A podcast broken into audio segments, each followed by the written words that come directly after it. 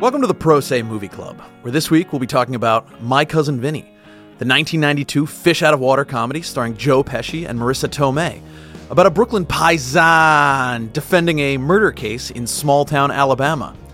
Pesci stars as the eponymous Vinny, a street-smart but extremely inexperienced attorney who's tasked with exonerating his cousin after he's falsely accused of killing a convenience store clerk. Vinny struggles with proper attire, with legal procedure, with a variety of loud noises, but he ultimately prevails with the help of Tomei's automotive prowess and, of course, with the help of some magic grits.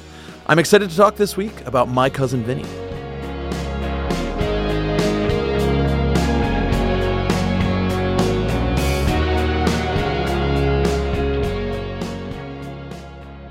Everything that guy just says is bullshit. Thank you. That is the kind of quote I want to use near daily. There's no way that I can read that other than Steve taking a shot at me uh, and my intro, which I thought was a terrific intro. I thought it was nice, yeah. Well, I assure you that everything I said was not bullshit, uh, but I am here with uh, two Utes to talk about a, uh, a very good movie, two people I like to chat about legal movies with, uh, Amber McKinney. Nice to be here.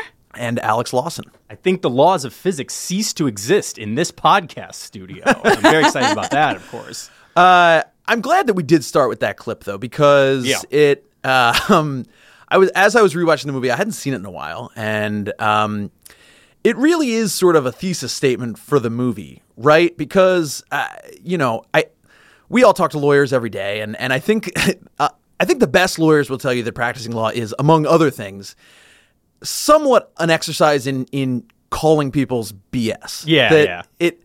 I mean, plenty has been written about this, how how generally accurate this movie is uh, to the law, and we will get into that later. Yes. But I thought one area where it really, um, you know, it really hit things well was that they built this this Vinny character around the idea of someone who's not really good at much that has to do with the law, but he is really good at sussing out when people are blowing smoke. He it took him six times to pass the bar. He doesn't know clearly doesn't know anything about. He doesn't even know to, to wear a suit to to yeah. court. Um, But he, he has this superpower, which is his ability to call B S when he sees it. And um, to me, that's one of the things that you see in really great lawyers. They scrutinize, they they come at people. And um, so I'm just thrilled that we're talking about it. It's uh, it, and it was just a blast to rewatch. Yes. Yeah, my big takeaway is um, two things. One, this is the greatest legal movie of all time. I'm just going to go ahead and say that. It's, it's, I think it's, it's the best one. It's, it's, it's in it. The team picture, but like easily. I mean... And part of the reason I think, you know, we will talk about how accurate it really is, but it's almost like a little magic trick, this movie, where mm-hmm. it manages to be a fish out of water movie, which those are often some of the greatest comedies that you watch, is that kind of setup. But it does it in a way that's entirely procedurally accurate. Mm-hmm. To me, that feels magical. Right. Yeah. Um, you made a, you made a good point, Bill, that like the... If the essence of trial law is just trying to say that the other side is incorrect, then he's obviously very good at that, but he has none of like the artifice of fancy lawyerdom or anything like that. And to your point, Amber, um, just like as a movie, uh, one I've seen this movie a million times, but when I rewatched it this time, um, one thing that I don't think you, that I, that I don't think can be overstated is just how impressive it is at a conceptual level to make a straight comedy about a murder trial yeah. and oh, people sure. facing the death penalty. And not it's not like a dark comedy or subversive comedy. It's just a straight comedy. Right. And like mining material from that is like pretty tricky. Like this is not this is not the same thing at all. But when we talk about like our offbeat stories on Pro Se, we're always like, oh, someone died in this case. That's not really that funny. It's like this is literally about a murder trial, and it's just like this madcap, zany uh, uh, adventure. It's, it's so true, and it's it's um, at any point along the way, the the seriousness of either the procedure that they got right or yeah. the the seriousness of the crime that they that they were portraying could have really weighted it down. But I mean, I think I think that that is that is remedied by these two leads that we have here in Pesci and so obviously Marissa Tomei, who both blew me away on this rewatch. Yeah, yes. I think we should talk a little bit about like orienting orienting this movie in time. So Goodfellas came out in nineteen ninety, and this movie came out two years later in ninety-two. Yeah. I think that's a really important backdrop for how people watched this movie at the time yes. because you really already had the only Pesci in your mind when you go in to watch this movie is the Goodfellas guy. Yeah, right? And that dovetails so nicely with this extra level of Italian New Yorker that he's playing. Yeah. Well, he, and well, and the other thing is he so he so rarely plays plays a leading man. He's like like well he he doesn't he didn't work that much uh, even like he, he was pre- pretty selective overall, but like was almost never a leading man, but almost always did so in comedies, and he really shines here. Uh, Tomei, of course, helps. I mean, she's like we'll we'll talk about her when when we get to that scene or whatever. But an incredible performance. She won an Oscar for it, as I think most people know. Um, and really kind of fortified her career there for a while. Um, I would like to point out that Vinny's full name in the movie is Vincent LaGuardia Gambini. Yes. I loved it. It's just, I mean, these are such sort of silly jokes, and that's part of the joy of this movie, right? You get these really broad takes on what it's like to be Southern. You get a lot about grits. You get yeah. really broad jokes about what it's like to be an Italian New Yorker.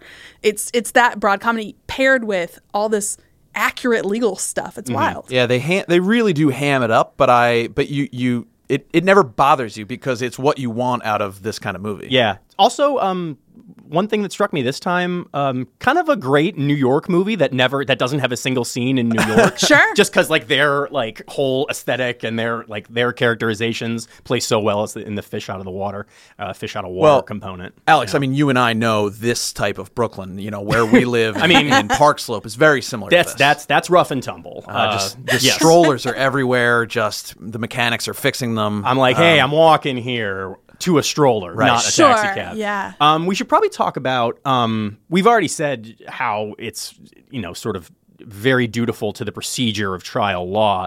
It's just generally very highly regarded in the legal community. Um, there, there's every couple of years, um, someone will write an article about like, hey, lawyers really love My Cousin Vinny. There was mm-hmm. one uh, from a couple of years ago. I was reading um, a article in the Journal um, from Jacob Gershman um, that talked to a bunch of judges and academics and lawyers who just say it, it gets taught in law schools. Uh, Gershman talked to the South Carolina judge, Joseph Anderson. Did you guys come upon this no. in your no, research? I didn't. He's a huge fan. He owns the original, like the the, the prop, the sack of suds sign that uh. hangs over the crime scene.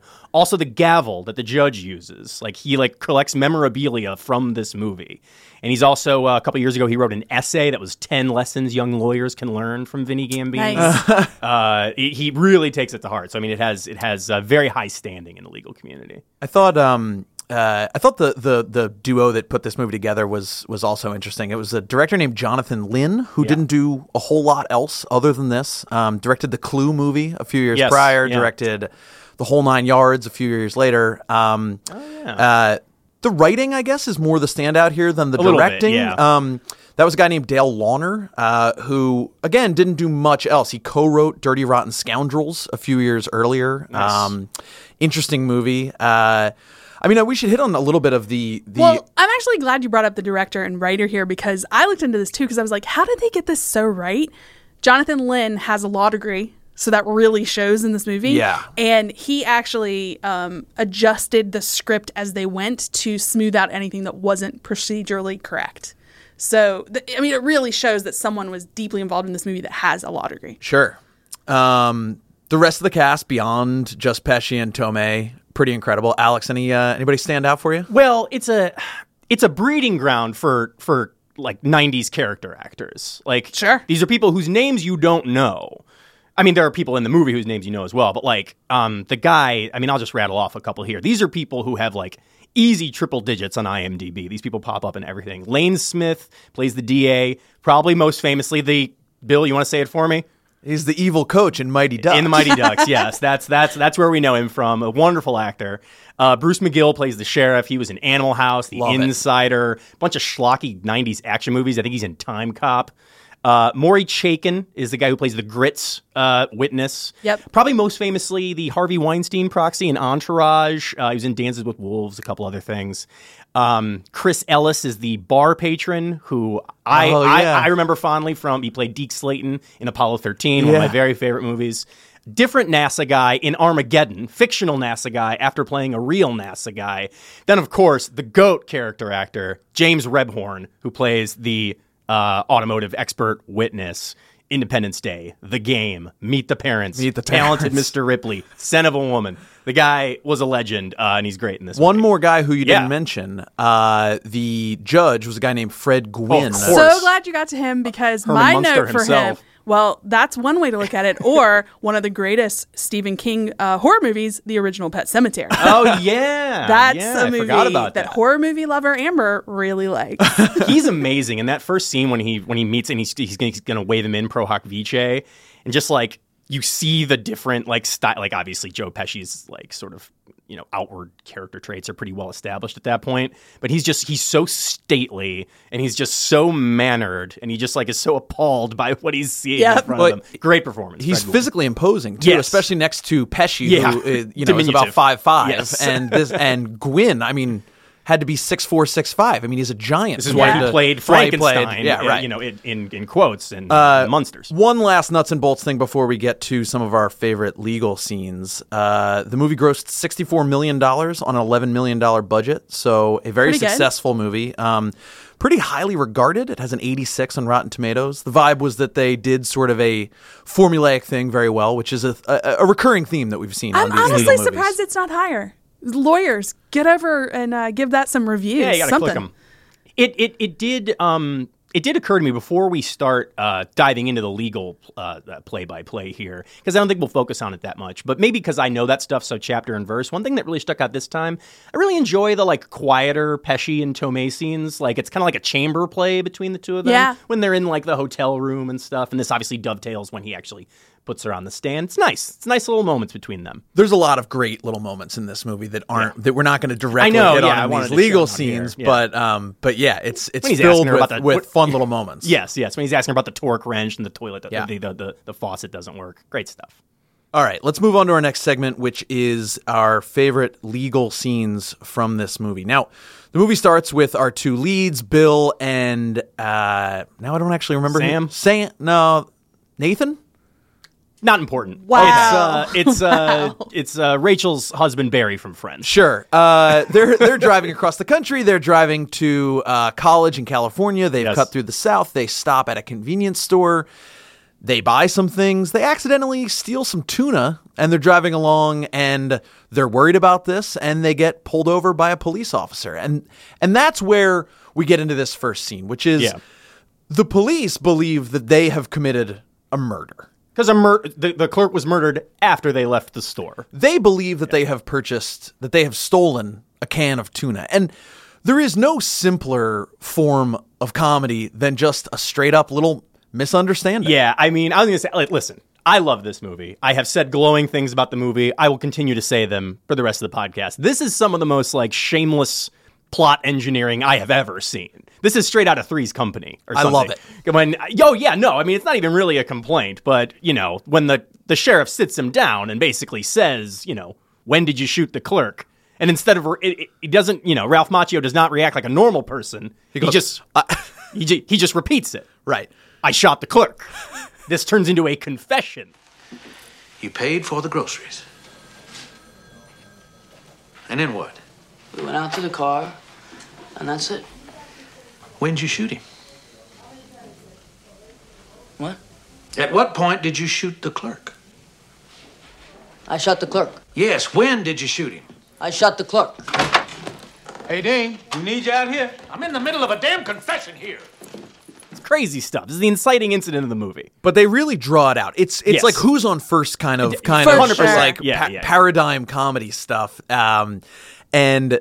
There's another one of these scenes a little while later in the movie that I, I thought they were very similar of when Vinny first shows up in prison and oh, yeah. uh, Stan believes that that uh, th- th- that something really different is about to happen in their prison cell, and it's the same vibe of just drawing it out and out and out, and the viewer knows both sides. It's it's good stuff. It's classic dramatic irony. Also, uh, with regard to the you know his confession scene, his accidental confession.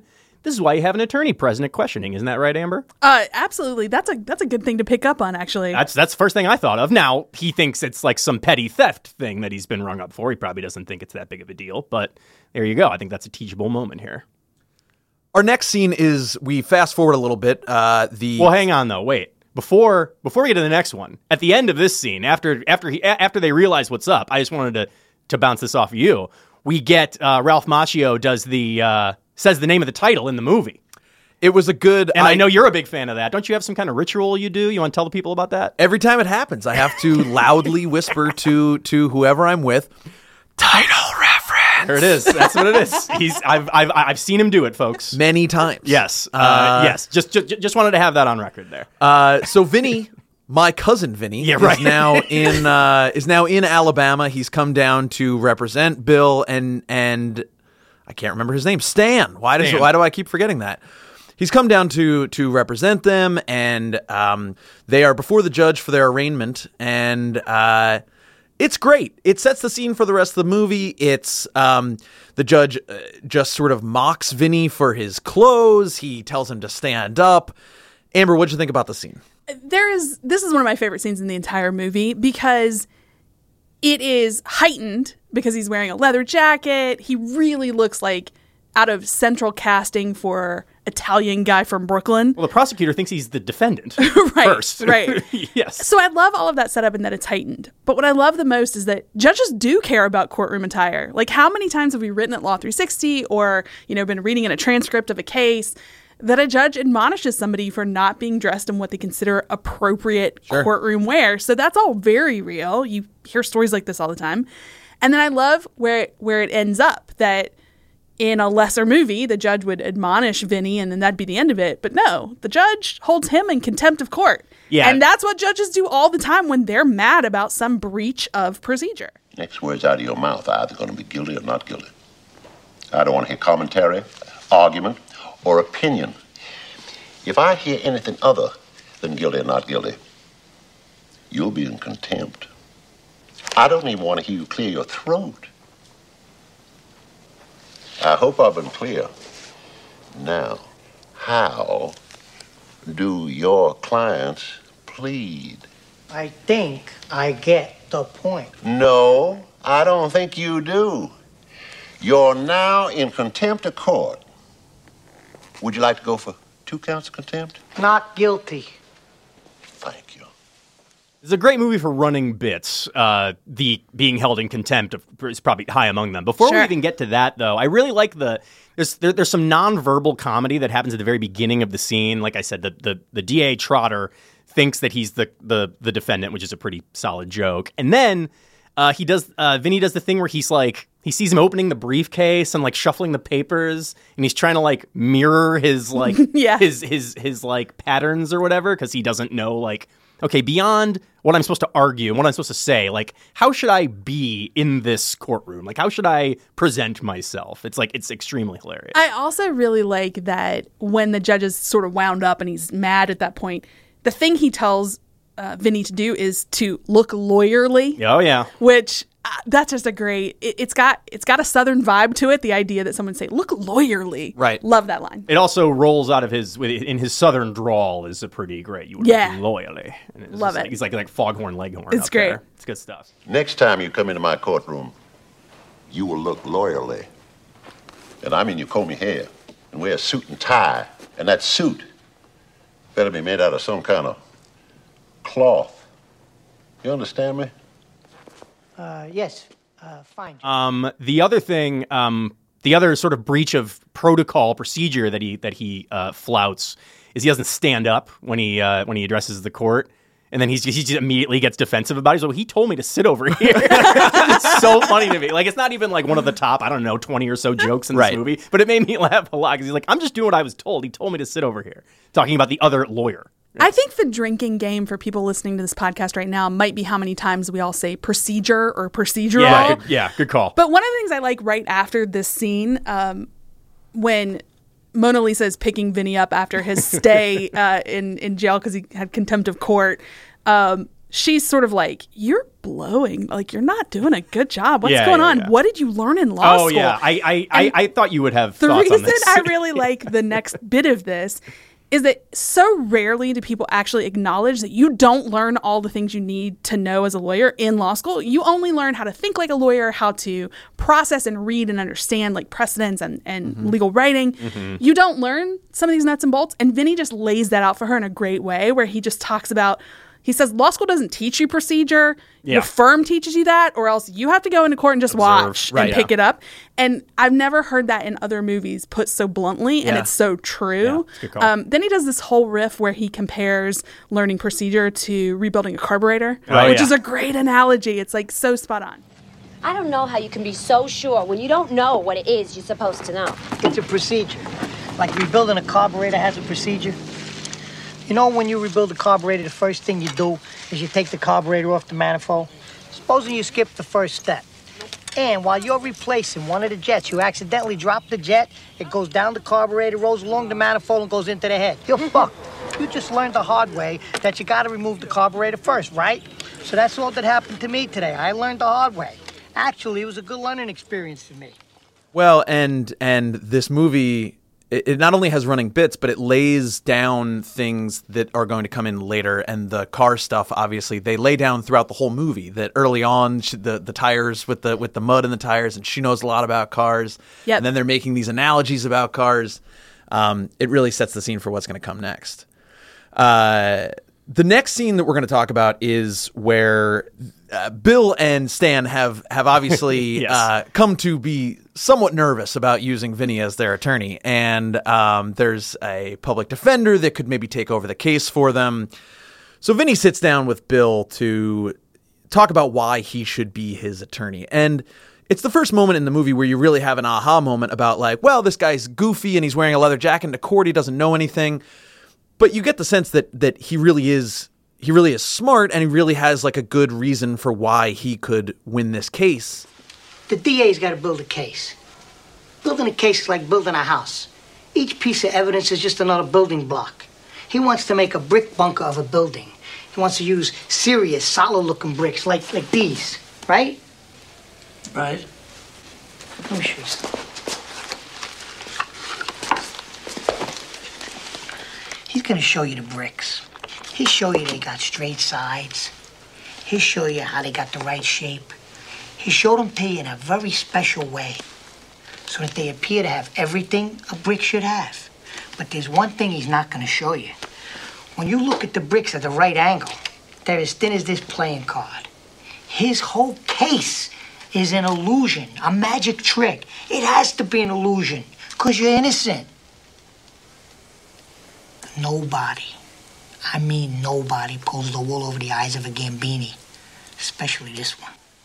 It's kind of what I was getting to in the beginning when we were talking about he understands like the goal of of like litigation, right? Like he, he gets it. He just doesn't quite know how to do it yet. Right. But he understands it at a, at a conceptual level. I also think this movie, like I said in the beginning, it's like a magic trick to me where um, they manage to be so accurate, but they do it with stereotypes. Yeah. It's they make him the street smart New Yorker. Yeah. Like that's his right. archetype, but they turn that into not just the traditional way you see that in the movies. They make it into like, and that will make him succeed even in this Southern courtroom. So yeah, yeah. it's a great moment. It's really a high point for Italian stereotypes is what you're saying. I mean, if you're going to have stereotypes, these are the best ones that can be done. Yes. I mean, we are joking a little. I mean, it really does have stereotypes both of the South, and I'm from, I call it Mountain South, Mountain West South. Virginia. Yes. Um, but also the North, where we all live now.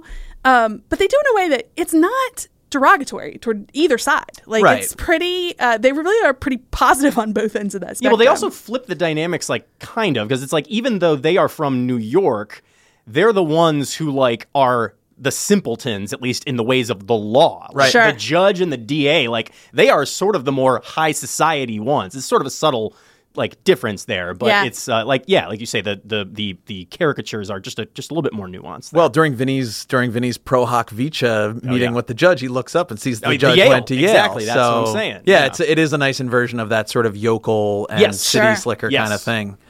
We've talked a lot about how people cite this movie a lot as a sort of digestible way to explain the law. It really distills the essence of a criminal trial, even in that speech that he gives to Bill, which is They yes. need they need to build the house. Yes. I, all I need to show is that their bricks aren't good. Yeah. That, you know, and it, it sort point. of gets to that um, that basic idea. I, you could show this to a one L and sort of give the basics of of how criminal law works. He's describing the finer points of cross-examination without knowing that that's actually what he's talking about. Yeah. But yes. Yeah.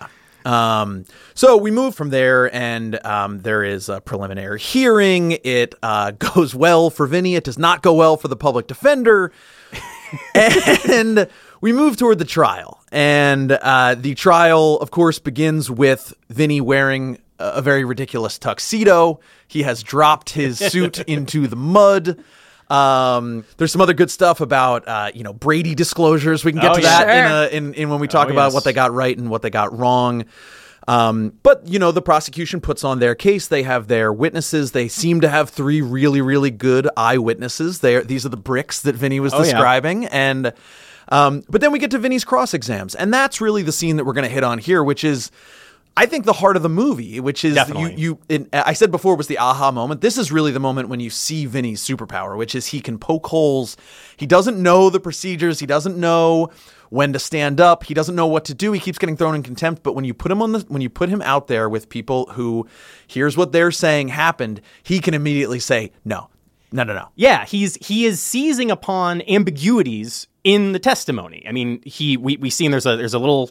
There's a sort of mini montage where he's interviewing the witnesses, and he's clearly seen shortcomings in the statements they have given. The prosecution, of course, sees this as airtight. But, you know, uh, I mean, I don't know if you just want to start talking about the about the grits guy first. Oh, I mean, let's go with that first. I would love that. For sure. Okay, yeah. I mean, you know, he says, you know, I they were in there for about five minutes, you know, and I know that because I have pegged this to my grits preparation. This to Vinny. Now, he is not a grits expert, as is established earlier in the movie, but he knows enough to know that that is a little bit fuzzy. It's like, oh, it was five minutes. Like, are we positive about that? You know, and then, of course, we peg it to this definitive thing about grits preparation. And that is that is that is cross-examination one oh one. Like, it's it's a it's a hole in your statement. I'm bursting through the hole and exposing it. Are we to believe that boiling water soaks into a grit faster in your kitchen than on any place on the face of the earth? I don't know. Well, perhaps the laws of physics cease to exist on your stove. Were these magic grits? I mean, did you buy them from the same guy who sold Jack his beanstalk beans? Oh, uh, objection, Your Honor. Objection sustained. Are you Mister sure about Tipton, that five you minutes? Can ignore the question. Know. Are you sure about that yeah, five minutes? I don't know. I think you made your point. Are you sure about that five minutes? I may have been mistaken. I got no more use for this guy. I think it's also a great lesson in screenwriting that they seeded that scene well early in the movie where exactly. he's t- in the diner and he's talking to the cook and he doesn't even know what grits are. Yeah. And so, um, so that's both a callback, a, folks. That's the callback, but also a lesson in, you know, you do need to understand your local environment to be a good trial attorney. So it's kind of both sides of that coin. Yeah. I also just really... I really love that this is a scene that is emulated well in other movies that I enjoy. I yeah. mean, I, I've sung the praises of Legally Blonde. Th- yeah. That movie owes a big debt to this scene in My Cousin Vinny. No shade sure. on Legally Blonde. We love the movie. Um, but I mean, that's just, I mean, this is basically the same thing. Absolutely. like the, it, Absolutely. It, you, you sub out perm maintenance for grits preparation. It's basically the same thing. one hundred percent. Yeah. And they do a good job of, you, you need to, when you're trying to have legal drama, you need to make sure that all of these things are a little bit different, and they're different in a digestible way for the viewer.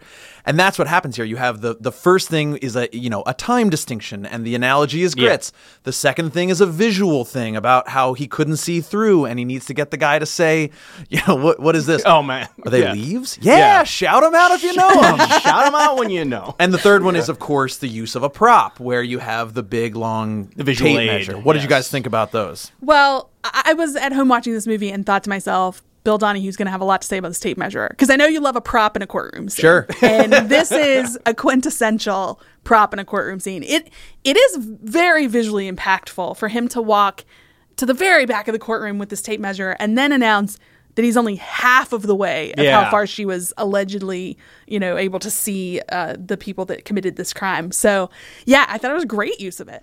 Would you hold this, please? Thank you. Sorry, excuse me, excuse me. Sorry, sorry. Okay, this is fifty feet. That's half the distance. How many fingers am I holding up? Let the record show that counsel is holding up two fingers. Your Honor, please, huh? Oh. Sorry. Now, Missus Riley, and only Missus Riley. How many fingers am I holding up now?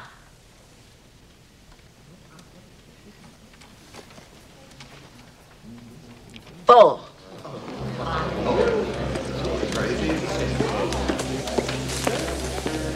What do you think now, dear? I'm thinking of getting thicker glasses.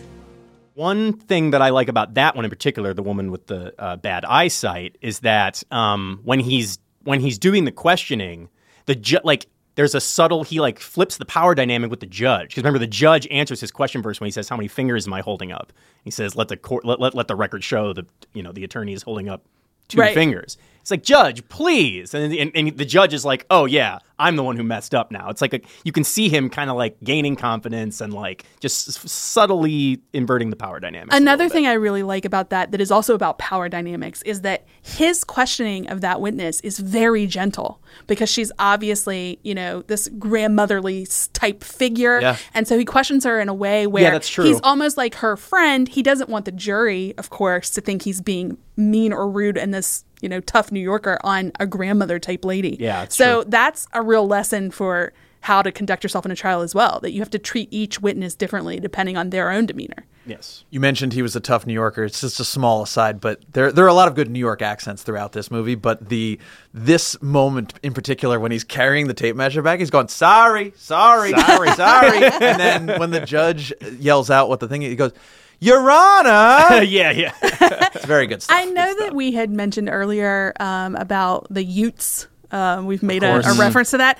I did just want to say, as far as New York accents go, um, I saw a little clip where the director was talking about where that came from, and it was because he actually just had a production-style meeting with Joe Pesci who said Utes. No. And the and he was like, what? And then nice. Pesci was like, what do you mean, Utes? And so they basically just lifted that dialogue and put it into You love saying, well, that's going in the movie. Is it possible the two Utes... Uh, uh, two what? Oh, what was that word? Uh, what word? Two what? What? Did you say Utes? Yeah, two Utes. What is a Ute? Oh, excuse me, Your Honor. Two youths. Youths. Youths. Like his over enunciation of the, and of then the he like, later, Gentile accent. Yeah. And then a second later he goes, the defendants. The def- Shoots a glance at the judge. Yes. So that, you know, this is the high point for Vinny. Things are going very well. It's sort of the end of the second act. And of course we need a conflict before we get there, which is uh, the prosecution produces this automotive expert oh, yes. played by James Rebhorn. Great James Rebhorn. And, uh, you know, the guy has, has, he testifies that the exact residue left on the concrete is the residue from the car. It's a, it's a headshot. They are identical, in the words of the D A. I that got said at my college apartment more times than I cared. Like any nice. Anytime something was similar to something else, I. He really, he really does. Uh, what's his name? Lane Smith. Lane he, Smith. He really does kill it in this movie. We yeah. should give him a special among all the character actors. So good. Really, really kills it. Yeah. But um, very authoritative. So you have this moment where Vinny has to scramble to to deal with this. We have a very we have a great little uh, you know in camera thing up with the with the judge talking about um, or I probably used in camera wrong, but uh, speaking before the judge and talking about how you rebut expert up. expert witnesses and oh, all that yeah. and. Um, a very well-reasoned objection that is overruled. Right. Um, so all Vinny has left at this point is to uh, put Marissa Tomei, Mona Lisa, on the stand, who is, as we have seen throughout the film, an automotive expert herself. Yes. You, I, I'm glad you used her full name there, by the way, because you, you you made the point of saying, you know, Vincent LaGuardia Gambini. Yes. Mona Lisa Vito is just an A-plus character. Incredible. Name. It's wonderful. You, like, I, like, just... Na- naming characters is not easy. If you've ever tried to like do like creative writing, that's like harder than you think it is. And we got some good ones here. That's just a little aside. So anyway, she is on the stand. What I like about the, this scene is like the way that this all kind of fits together, because like he's he's poked enough holes on Cross in the witness statements to raise certainly raise doubts, but you know, given the makeup of the jury, uh, you know, we, one one perspective, one juror literally said "fry 'em" uh, when uh, during during voir dire. Yeah. I don't know that like just poking holes would rise to reasonable doubt in the minds of this jury. So like. Just him doing that and saying like, oh, you know, are you sure it was five minutes? You really can't see this far. That's not enough, um, at least, you know, in, in their mind. They, they are building another part of the case here, and that's where we get to the dueling experts. The car that made these two equal-length tire marks had positive traction. You can't make those marks without positive traction, which was not available on the sixty-four Buick Skylark. And why not? What is positive traction? It's a limited slip differential which distributes power equally to both the right and left tires. The sixty-four Skylark had a regular differential, which anyone who's been stuck in the mud in Alabama knows. You step on the gas, one tire spins, the other tire does nothing. That's right. Is that it? No, there's more. You see, when the left tire mark goes up on the curb and the right tire mark stays flat and even, mm-hmm. well, the sixty-four Skylark had a solid rear axle. So when the left tire would go up on the curb, the right tire would tilt out and ride along its edge. But that didn't happen here. The tire mark stayed flat and even. This car had an independent rear suspension. Now, in the sixties, there were only two other cars made in America that had positive traction and independent rear suspension and enough power to make these marks. One was the Corvette, which could never be confused with the Buick Skylark. The other had the same body length, height, width, weight, wheelbase, and wheel track as the sixty-four Skylark, and that was the nineteen sixty-three Pontiac Tempest. And because both cars were made by G M, were both cars available in metallic mint green paint? They were. Thank you, Miz Vito. No more questions. Thank you very, very much. You've been a lovely, lovely witness. And it's not just that we've seen that Mona Lisa is an automotive expert. This scene directly calls back to when they're in the motel and they're arguing about the leaky sink, and yep. she has this these very specific legalistic responses, and even down to her cadence in this testimony, oh, yeah. it's the same thing. So the screenwriter really sort of set this all up in advance, and and eventually we get into independent rear suspensions and positive traction and all that. Um, And we have the triumphant moment. Amber, do you think it came together too cleanly, or do you think do you think as like the viewer, you sort of you're you're buying it as it's happening? I think you want it to be clean because, I mean, again, this is a comedy. So I think you want some like tidy, happy resolution at the end here. And this brings together not just the storylines of the trial, but it also brings together this sort of running storyline of the personal back and forth between Vinny and Mona Lisa. Oh, so it yeah. actually brings the whole movie the, together. The like lovers quarrel on the exactly. witness stand. And exactly. she's been saying that she wants to help the whole movie yes. and yes. that yes. he can't find a way for her to help. Right. And all of a sudden she wins the whole case, which is a, a wonderful little inversion of what we think is going to happen. We didn't we, we didn't talk about it, but when she's when she's shown him the pictures and stuff uh, about because she's like because she had taken like crime scene photos or whatever, and he's like the case breaker, me in the shower, amazing stuff. Which I was rewatching the movie last night and I freeze framed it. I do believe that you can see uh, Joe Pesci naked fully in that shot. I don't think they wanted you to see that, but the little look, Pesci. Sure, sure, sure. Uh, anyway. Well, I like in the scene, too, because it is sort of this domestic squabble I know, mixed yeah. into the courtroom uh, stuff, that uh, when she's being very um, reticent to answer questions and, and yeah. she's mad at him on the stand, Joe Pesci, Vinny does say, like, I want to treat her as a hostile witness. And the judge is just sort of like, oh, it's your girlfriend. Yeah, I mean, sure. Yeah, go right. ahead. Uh, to your question about uh, the sort of cleanliness of the ending, um where it's pretty well determined that their car could not have made those tire tracks. Um, I like that there's no, we've so often movies like this turn on dramatic, you know, witness stand confessions. Like we've all seen that a million times. This isn't that though. I mean, it it is it is built out from cross-examining, cross-examination, questioning, and expert testimony. And like on paper, that's kind of boring and maybe how most trials are won, right? But here, I mean, it's obvious, it's a, it's a, movie and it's very entertaining. I, I think that that is like it, it, it really makes it very distinct in this genre, and it's um, very interesting to watch. So, of course, Vinny has had the sheriff, who seemed like a big bad early oh, on, yeah. go and run uh, looking for a, I believe it was a... Pontiac Tempest. Uh, nineteen sixty-three Pontiac Tempest, yeah. uh, which perhaps could have stood in for our nineteen sixty-four Buick Skylark. Both made by G M. And uh, he, of course, they, of course, do find that with two men who look similar to the defendants. The three fifty-seven Magnum is a- in the glove. Another great callback, because when he's talking to the when he's talking to the D A, he said, "What do you think of the case?" And what does the D A say? He says, "Well, I'd like to have a murder weapon." And then, exactly. of course, they find it in the car. And so, you know, they win the case, and they have to. They of course have to get out of Dodge before uh, before they the. This is another running gag that's been going on throughout the movie that, yeah. that Pesci has been lying about. He's been his, committing fraud. uh, he's been lying in his pro hoc vicha uh, yes. the entire time. But yes. um, uh, but yeah, I mean, what did you guys think about the very end about the you know getting out of? Well, you know, honestly, this feels like a good time to sort of almost segue into the final thing we always talk about, which is like what the movie got right and wrong about yeah. the law.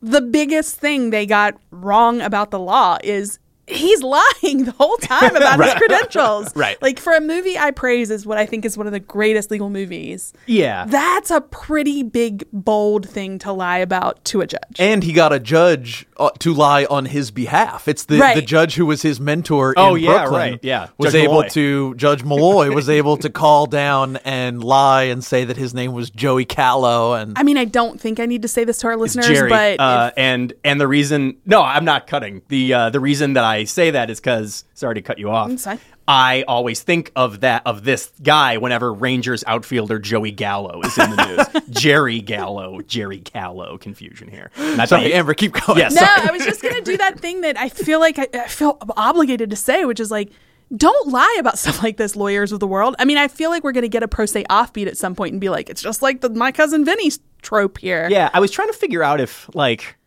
his basically committing fraud on the court. Now, it's not an open court. It's to the judge. Would, like, imperil the verdict for some reason? No, because the exculpatory so. evidence no. came out as as a result yeah, of yeah, this. Yeah, I mean, I it wouldn't have... He would be open for sanction, I guess, is I, what would happen. Oh, I think he would right. be disbarred. Well, yeah, yeah. I also think this is a really... Um, this dates the movie in a way because...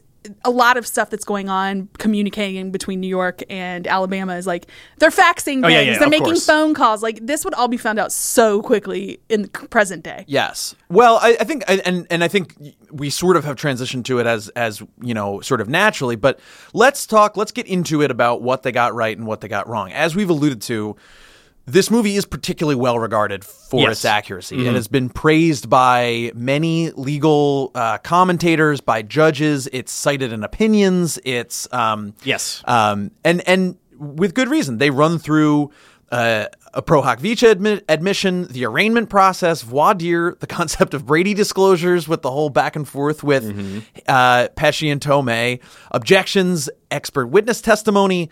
They really do seem to hit a lot of things very well. Bill, you are singing my song here because I was trying to come up with things that we would talk about. And of course, the big glaring one is lying to a judge yeah. to, to yes. be able Which to again, be there. Not an inaccuracy. We talked about this in You're Legally right, Blonde a little bit. You right. could do it. Uh, it's just bad. It's bad. Just don't and, do that. And you know, it's not a, it's not something for lawyers to look up to, which right, I mentioned right. earlier. But yeah, um, to but, strive towards. But what you were doing there, Bill, where you list all the things they go through in the life cycle of this case, I also made a list of some of the things you can learn, uh, especially if you're like a young lawyer or a law student, just by watching this movie. Criminal procedure, number one. Yep. Uh, courtroom decorum, that's in there. Yes. Professional responsibility and unethical behavior is in there. The role of the judge at the trial, what exactly the judge does. Mm. Effective cross-exams, the role of expert witnesses. I mean, it, the list goes on and on. It really hits all the big high points of trial law. I had a couple of questions. I mean, it's it's definitely true to say that, like, the, the, that its accuracy is basically the legacy, at least in the legal community.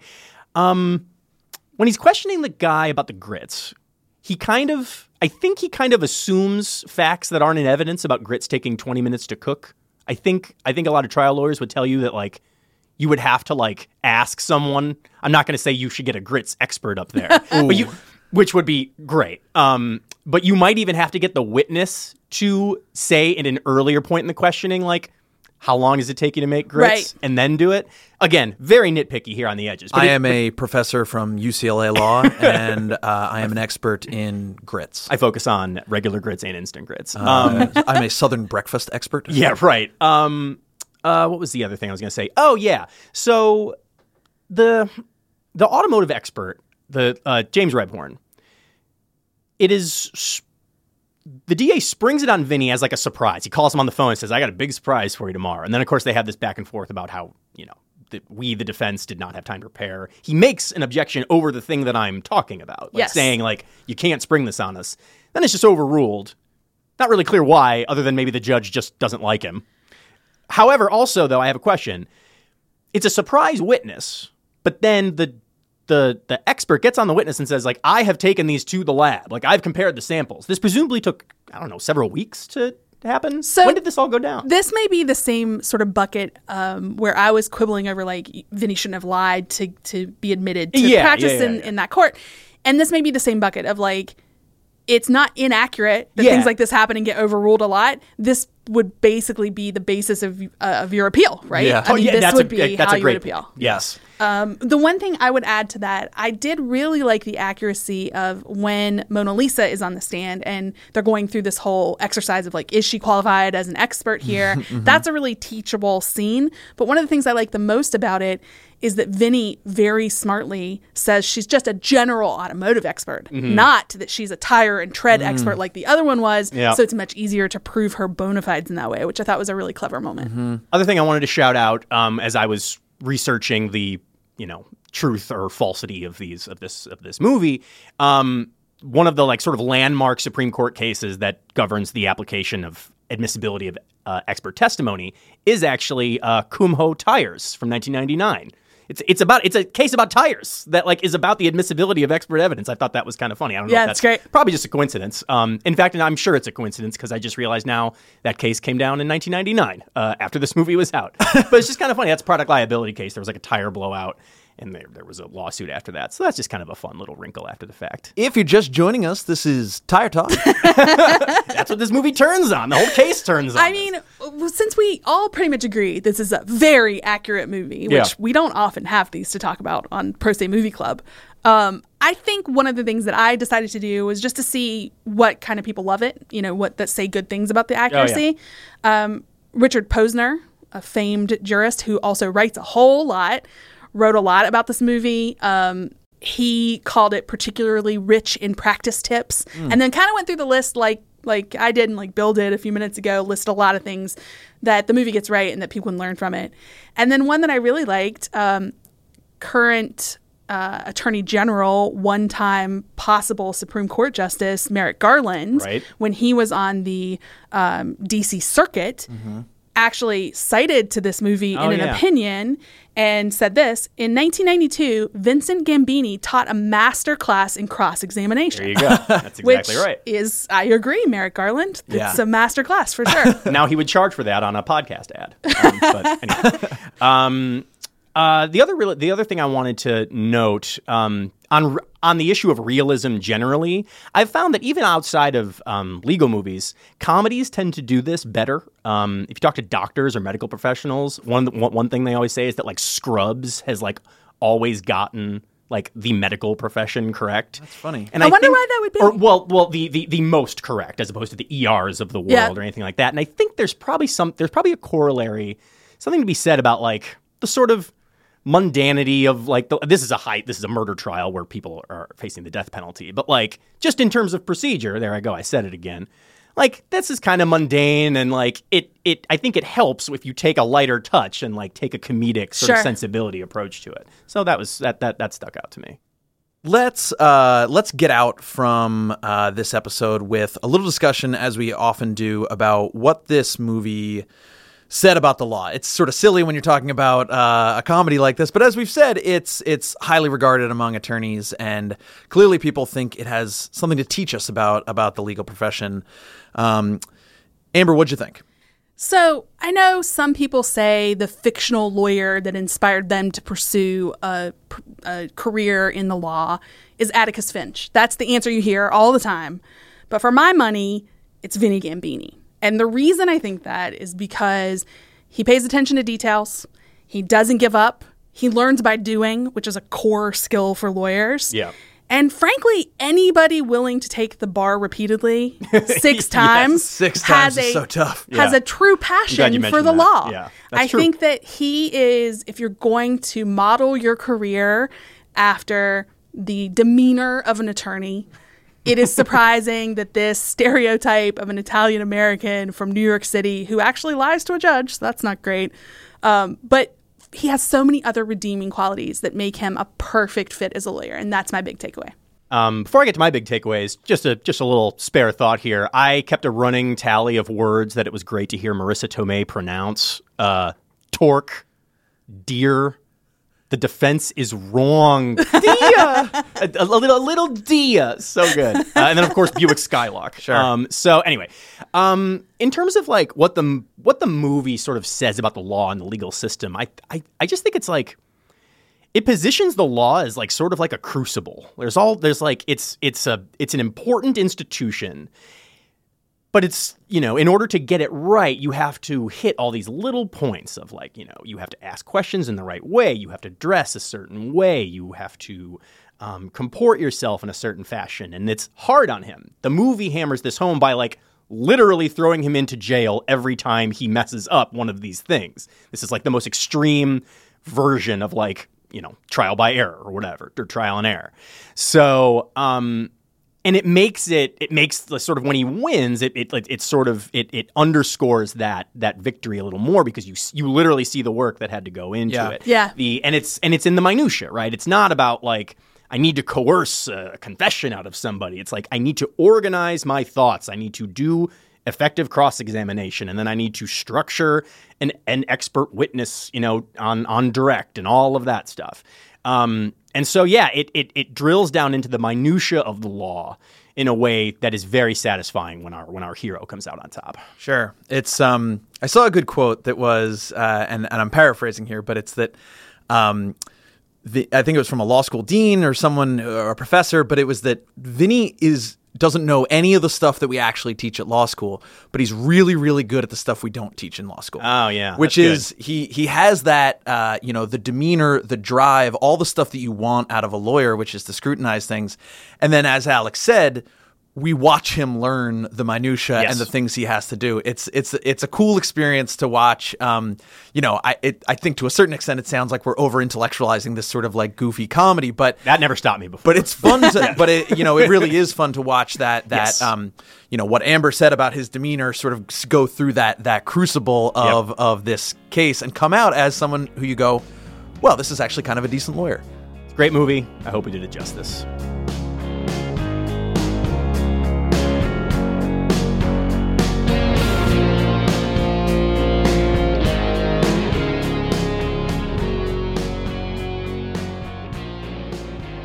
Thanks for joining us this week on the Pro Se Movie Club. We'd like to thank our producer, Stephen Trader, for editing today's show, as well as our graphic designer, Chris Yates.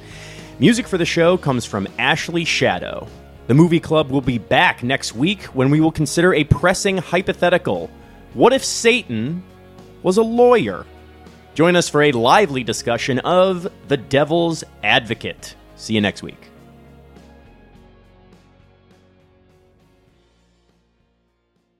I got no more use for this guy.